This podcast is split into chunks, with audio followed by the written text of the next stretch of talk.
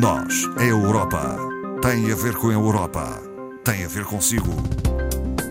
À sexta, uma reflexão sobre a atualidade europeia. Hoje eh, converso com Marco Teles, eh, do Europe Direct Madeira. Muito boa tarde, Marco Teles. Olá, boa tarde, Marta.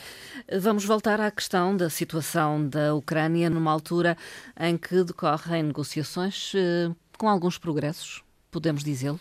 Ou não sabemos? Pois, eu se calhar apostava infelizmente no, no, uhum. no não sabemos, também com, com toda a desinformação que, que existe à volta do processo. Mas de facto um, seria bom que tivéssemos outras notícias esta semana. Uh, apesar de facto, como a Marta referiu, uh, ter havido algumas, alguma tentativa de negociações e de criar aqui um, um estatuto de neutralidade para a Ucrânia, a verdade é que durante toda a semana todos nós temos assistido a, a sucessivos bombardeamentos, inclusive com alvos civis, o que torna toda esta situação ainda mais uh, intolerante.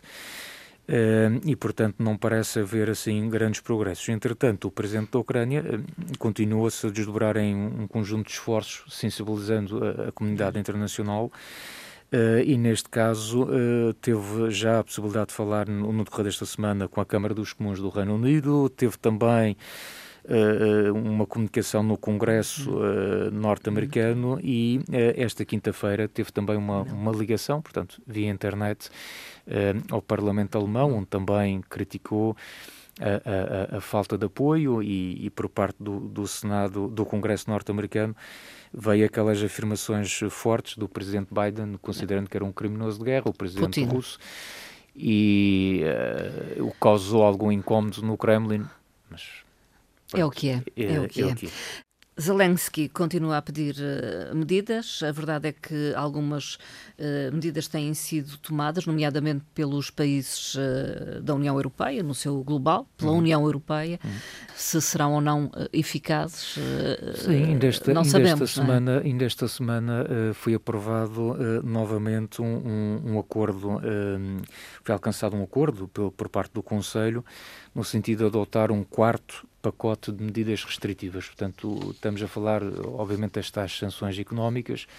Uh, são pacotes de medidas que têm surgido aos poucos, não era possível, hum. obviamente, uh, aparecer todas estas medidas num só pacote uh, e, obviamente, que elas vão surtindo efeito. É hum. algo que demora o seu tempo, mas Sim. vão surtindo. Neste novo pacote de medidas, só a título de exemplo, está, por exemplo, a, a, a proibição total de qualquer transação com empresas estatais russas eh, sobretudo naqueles setores ligados ao complexo militar e industrial do, do Kremlin.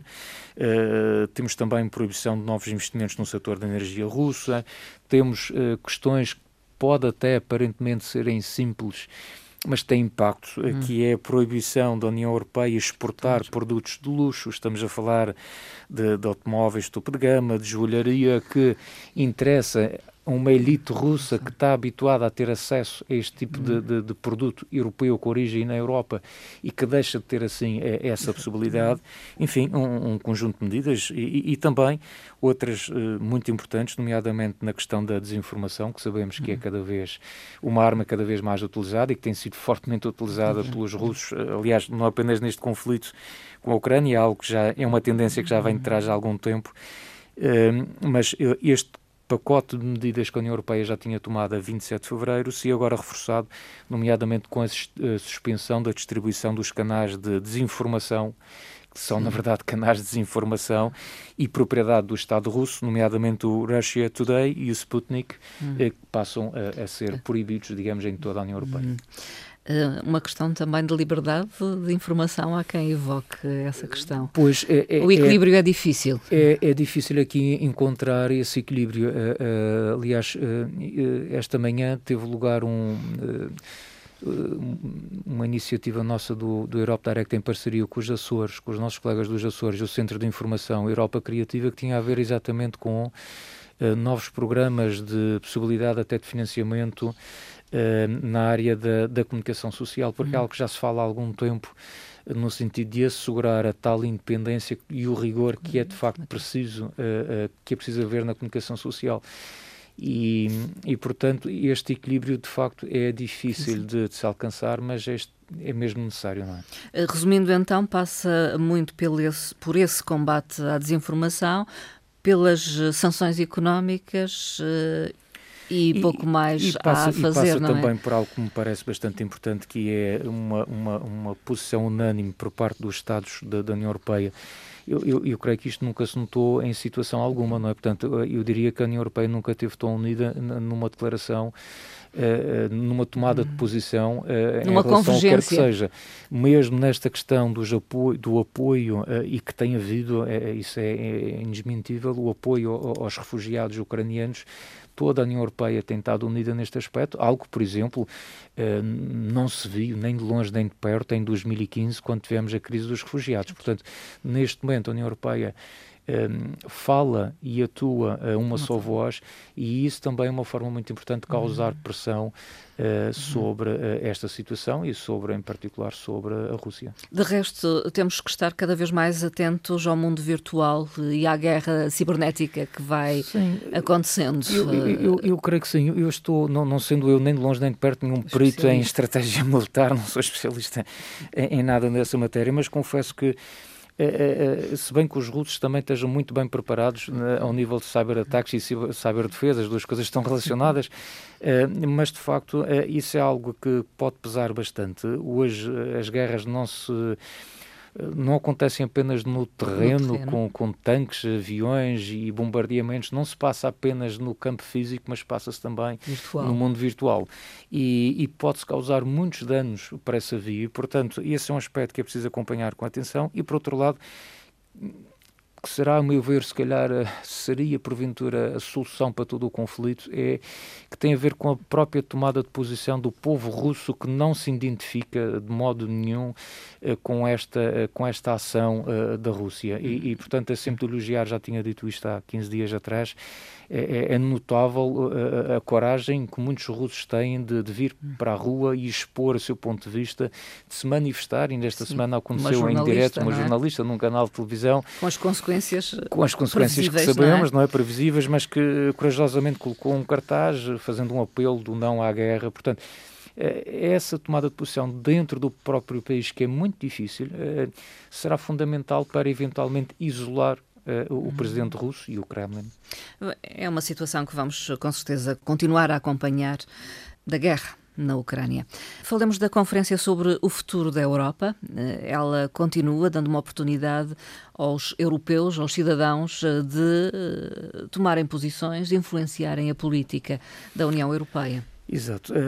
Portanto, esta estratégia da, da conferência, falamos de um, de um ano inteiro de, de, eventos a, nível europeu onde se procura dar a voz aos europeus, contrariando aquela ideia clássica de que uh, a sua voz não tem peso no destino da Europa. Aliás, é curioso quando se analisa a estatística, é daqueles aspectos menos conseguidos, vá lá, da uhum. estatística em que de facto metade dos europeus consideram que a sua voz de facto não tem peso na União Europeia. Uh, reconhecem que tem importância no ato eleitoral, na, na, no momento da eleição do, do, Parlamento Europeu, mas depois não tem realmente qualquer uh, impacto nas ações uhum. e nas estratégias que depois as instituições tomam. E de facto a ideia da conferência é isto: é, é reunir um conjunto de eventos onde. Uh, mais do que, do que, estar a ouvir alguém que fala sobre um determinado tema, o que se quer é que as pessoas estejam numa sala e que possam participar, possam dar a sua opinião, possam dar o seu contributo também, como já aqui falamos, através de uma plataforma digital que existe para o efeito, chamada precisamente Conferência sobre o Futuro da Europa, onde as pessoas podem participar. Hum. E isto para dizer o quê? Que uh, esta semana aconteceu Uh, curiosamente, um evento uh, ontem em Aveiro uh, associado à inovação e ao empreendedorismo na, na Europa Digital e no próximo dia 25, portanto de hoje a 8, teremos aqui no Museu Casa da Luz a nossa conferência sobre o futuro da Europa, portanto é uma iniciativa do Parlamento uhum. Europeu, do Gabinete do Parlamento Europeu em Portugal, que tem aqui a, a, colaboração do, do Europe Direct que tem como tema, eh, ou melhor, um conjunto de temas um bastante alargado: turismo, educação, cultura, juventude e desporto e que terá lugar no Museu Casa da Luz a partir das 10, entre as 10 e o meio-dia, uh, portanto, o próximo dia 25. Com entrada livre para quem quiser eh, assistir, Obviamente participar. a entrada é, é, é, livre, apenas requer uma inscrição uh, eletrónica obrigatória, mas que facilmente se encontra, por exemplo, nas redes sociais, passo a publicidade, mas no Facebook, por exemplo, do Europe Direct Madeira, ou, ou mesmo no site do Parlamento Europeu ou do Europe Direct, irá encontrar essa informação. E, portanto, só, eh, já agora referindo quem são, no fundo, também os intervenientes eh, desta, desta conferência, vamos ter, eh, em representação do Presidente do Governo, o Secretário Regional do Turismo, vamos ter as duas eurodeputadas madeirenses, doutora Sara Cerdas, doutora Cláudia Monteiro de Aguiar. Vamos ter a secretária de Estado do Turismo também presente, Rita Marques, presente neste evento.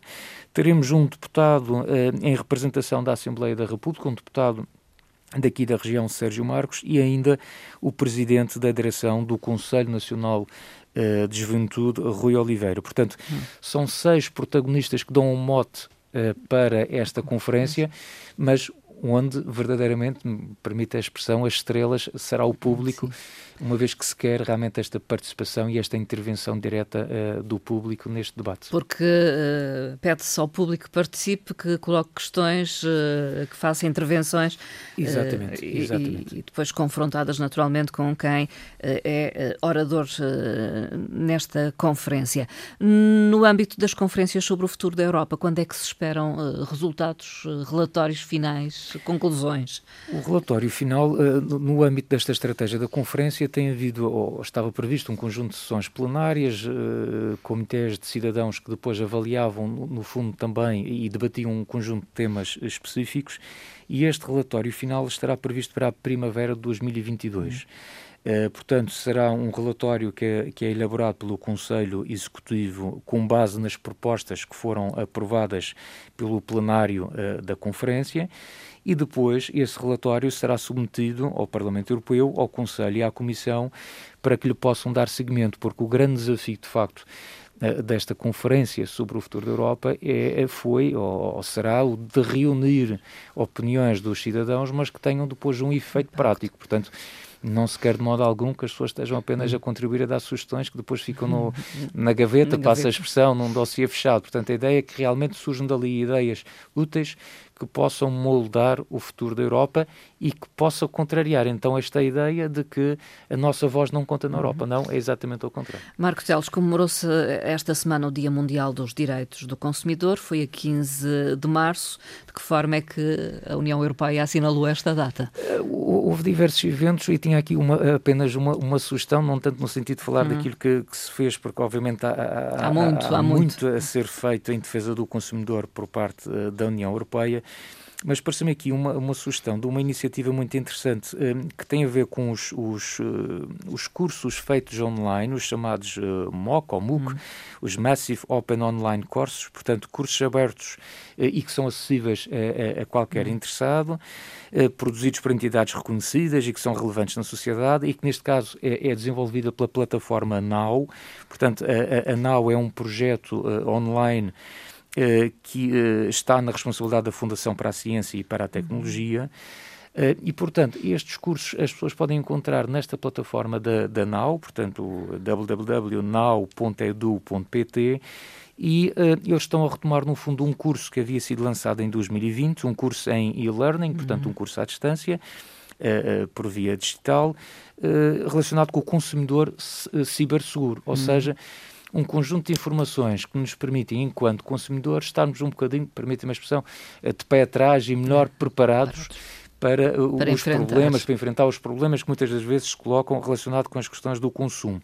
E uma vez que houve recentemente também muitas alterações, quer a nível europeu, quer a nível nacional, em matéria de legislação, nomeadamente proteção, de defesa e direitos do consumidor, uh, este curso foi uh, ligeiramente remodelado e, portanto, está neste momento disponível eh, nesta plataforma de forma gratuita e, portanto, o convite é gratuito. É quem, quem quiser estar melhor preparado, conhecer melhor os seus direitos enquanto consumidor, que possa frequentar este curso online, eh, que é totalmente uhum. gratuito, que se pode fazer de acordo com a nossa disponibilidade de agenda horária, pode-se fazer de forma gradual e desta forma estarmos também melhor preparados. www.now.edu.pt barra pt curso barra consumidor IFAN ciberseguro. Sim, aliás, eh, é, a plataforma é muito rica em cursos online, Sim. em diferentes áreas. É consultar este, então a NAU. É, é, consultar a base da plataforma e depois uh, encontrará o curso. A Comissão lançou no início do oitavo Fórum da Coesão a plataforma Coesio. Exatamente. Foi de facto lançada aqui uma plataforma extremamente interessante, Coesio. É uma plataforma pública, eh, on online, ou em, em linha, se quiserem, que reúne no fundo toda a informação sobre 1,5 milhões de projetos nos 27 Estados-membros. Portanto, são projetos financiados pelo Fundo Europeu de Desenvolvimento Regional, eh, conhecido como o FEDER, pelo Fundo de Coesão e também pelo Fundo Social Europeu. Portanto, é uma plataforma que qualquer um pode consultar? É uma eh, plataforma uh, aberta ao público que qualquer pessoa, de facto, pode uh, consultar. Aliás, esta é a primeira vez que é criada e disponibilizada uma plataforma em todas as línguas uh, da União Europeia, com esta abrangência, com, com esta abrangência. E, e, aliás, sobre esta matéria, o, o, o, o que, aliás, permita-me só aqui dizer, é uma plataforma.